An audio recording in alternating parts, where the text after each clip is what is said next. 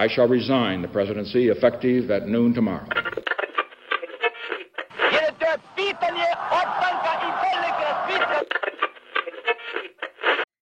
Sejam todos e todos muito bem-vindos e bem-vindos a mais um episódio de Mundo de História. E no episódio de hoje eu vou falar um pouco sobre o massacre de Punjab, um massacre que ocorre no século XX, na atual Índia, e fortalece muito os momentos pela independência da Índia. E antes de começar, só quero fazer aqui um pedido de desculpa, que eu acabei não postando episódio semana passada do podcast, por conta da eleição, acabei ficando muito preso na eleição e tudo mais, acabou não dando para gravar. Mas daqui pra frente, sempre que possível, lançarei um episódio por semana. Para nós falarmos do massacre de Punjab, nós temos que falar antes sobre a Primeira Guerra Mundial. Pois foi a Grande Guerra que levou a Grã-Bretanha a instaurar na, na Índia uma série de medidas repressivas que teoricamente serviriam para combater atividades subversivas. Mas, obviamente, também podia ser usado para combater qualquer tipo de movimento contrário aos interesses britânicos. E mesmo com, pós, com o final, final da Primeira Guerra Mundial, as medidas não foram retiradas, o que, man, o que tornava o clima na Índia um pouco tenso, deixava a população indiana mais revoltada contra a sua metrópole. E é interessante que em 1818 o parlamento britânico foi recomendado a adotar um autogoverno local para a Índia. A Índia não seria independente, continuaria sendo subordinada à Grã-Bretanha, mas teria um governo feito por indianos, não por britânicos. Uma, uma dica, uma sugestão foi ignorada pelos britânicos. E no ano seguinte, para o horror dos, dos indianos, as medidas não foram retiradas e não foram pioradas, por nome dos atos de Volat. Esses atos fizeram esse ato aumentou ainda mais a indignação indiana por dois, por dois pontos. O primeiro é que indivíduos poderiam ser presos por alguns crimes políticos e não serem julgados por um júri, e havia, no geral, permissão para prisões sem julgamento. Ou seja, o básico da justiça que é o direito de ser julgado, que te garante o direito de, ser, de se defender. E o julgamento por um júri, que faz parte de vários trâmites legais, foram negados aos indianos. O que aumentou ainda mais a revolta indiana, principalmente na região do Punjab, uma região mais ao norte da Índia. Afinal de contas, eles estariam perdendo direitos básicos que os britânicos tinham, que todas as pessoas da Europa, como todo, a maior parte, teriam. Então por que eles não tinham? Por que eles tinham que ser tratados como inferiores? As tensões na Índia aumentaram ainda mais em Amritsar, quando surgiu um boato que o líder local seria preso pelos britânicos.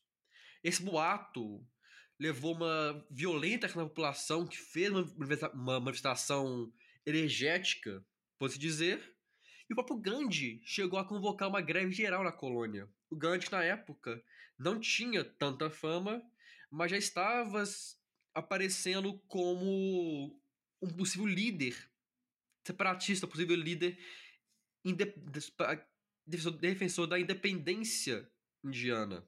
E os britânicos, após essa ação dos, dos indianos, aumentaram ainda mais a repressão. Eles mandaram o general Harry Dyer para, com muitas aspas, controlar a situação, ou seja, reprimir qualquer manifestação. E o que aconteceu? O Dyer e os britânicos como um todo proibiram o direito à manifestação e o direito a encontros públicos. Ou seja, mas os direitos que fazem parte do cotidiano das pessoas do, como um todo já foram proibidos não bastando serem reprimidos na questão da justiça, agora também são, estão sendo reprimidos de maneira mais pública, de maneira mais social, por assim dizer. Que, obviamente, não foi bem visto pelos indianos. Tanto que no dia 13 de abril de 1919, cerca de 10 mil indianos, homens, mulheres, crianças, se reuniram na, perdoe minha pronúncia, na Jaliwala Bagh uma espécie de praça na região do Punjab e se reuniram para protestar. Mas vale ressaltar que algumas pessoas estavam nessa praça não para protestar, sim para comemorar o festival da primavera que acontecia nesse local. Essa praça, inclusive, ela tinha uma questão importante. Ela tinha apenas uma saída. Ela era cercada por muros, com apenas uma saída e um poço. E por que eu ressalto isso? Porque o Dyer, hum, com a ideia de reprimir a manifestação, ordenou que suas tropas fechassem a saída e abrissem fogo contra os civis, usando rifles e metralhadoras. Ou seja, uma manifestação, manifestação pacífica. E o Festival da Primavera foram reprimidos violentamente. Para vocês terem uma noção, cerca de 1.600 balas foram disparadas, com, mil, com quase 1.600 vítimas, sendo 380 mortos e, e 1.200 pessoas feridas. As fontes dizem que o exército atirou até ficar sem munição. Então foi realmente um massacre. Por livre e espontânea vontade, sem motivo algum, mais de mil pessoas foram feridas e centenas foram mortas pelo Império Britânico. Não bastando isso, logo após o massacre, lei marcial da colônia, o exército britânico passou a reprimir ainda mais a população e passou a sociedade de humilhações e torturas públicas como, como punição. Um exemplo disso foram pessoas sendo chicoteadas publicamente. Sabe aquela cena do Brasil colonial, de um escravo sendo chicoteado em praça pública? Os britânicos fizeram isso no século XX contra colonos deles, contra indianos, apenas porque acreditaram que seria uma forma, uma forma justa de punir. Se os britânicos não eram punidos assim, por que os indianos poderiam ser? O que dava aos britânicos direito disso? A ideia errada que eles eram superiores. A ideia errada que eles tinham o direito de fazer o que bem quisessem com suas colônias. E essas ações violentas europeias valem para toda a colônia, ou para o território colonial das potências. Só que na Índia, após esse massacre, o aumento da repressão e aumento das torturas, o descontentamento também teve um aumento imenso. Tanto que em 1920 a 22, Gandhi liderou o seu primeiro ato de desobediência civil na Índia, o que ganhou, o que deu a ele ainda mais fama, ainda mais poder, para certo ponto, como um símbolo nacionalista, um símbolo pela independência indiana. Por isso que eu falei que esse massacre ele basicamente acendeu a, ou aumentou a chama dos movimentos da independência indiana, que de, de 30 anos depois, 30 e poucos anos depois, conquistam de fato a sua independência.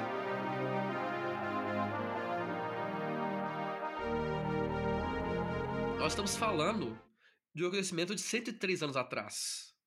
Nós estamos falando de um mundo que acabou de, de acabar de presenciar 20 milhões de vítimas na Primeira Guerra Mundial. Ou seja, o mundo tinha acabado de sair de um massacre. E mesmo assim, continuava selvagem. Continuava, os europeus, melhor dizendo, continuavam acreditando serem os donos do mundo e por isso achavam que tinham o direito de fazer o que eles bem entendessem. É interessante que na metrópole a reação foi bem diversa.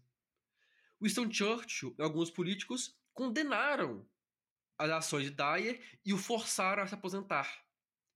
Mas a Câmara dos Lordes, que seria a Câmara Alta da Grã-Bretanha, presenteou o general aposentado com uma espada. Ou seja, mostrando: olha só, você fez um trabalho excelente na visão deles e merece um prêmio para isso. E na espada ainda tinha escrito Salvador de Punjab.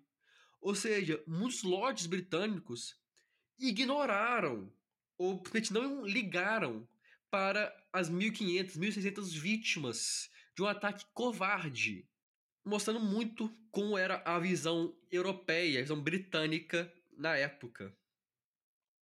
E é interessante e revoltante ao mesmo tempo que civis, na época, fizeram uma vaquinha. E essa vaquinha foi dada ao Dyer como forma de agradecimento, como forma de se sustentar. Ou seja, não era apenas o, a elite política britânica acreditava nisso, mas também os, a parte baixa, a população, uma grande parte da população britânica ainda defendia massacres, ainda defendia o uso da violência extrema para se combater qualquer movimento separatista, qualquer movimento de independência. Esse massacre de Punjab é apenas um dos exemplos como eu disse, dos atos de violência britânicos, europeus como um todo, contra populações oprimidas.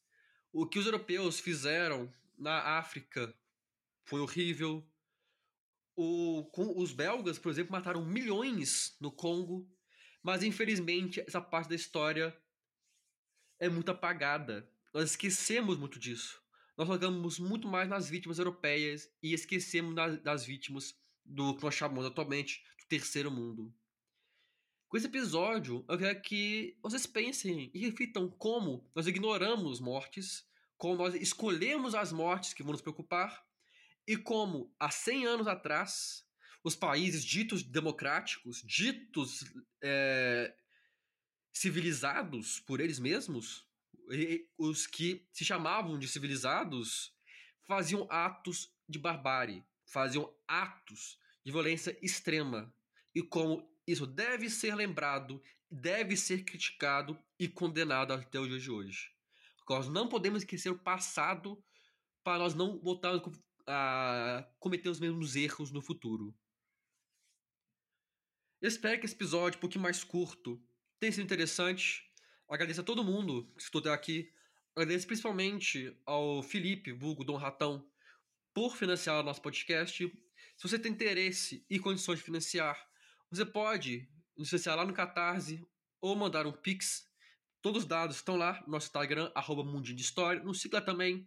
Se você não tem condição de nos financiar, você pode nos ajudar escutando o podcast, curtindo o post no Instagram, compartilhando com seus amigos. Mande, mandem dúvidas, sugestões de episódios. Eu, eu devo começar agora a fazer alguns episódios mais sobre a história brasileira, que eu acho que eu, eu tô há tempo sem falar e nós temos que falar nossa própria história. E espero ver todos vocês no nosso próximo episódio, na semana que vem. Muito obrigado e até a próxima.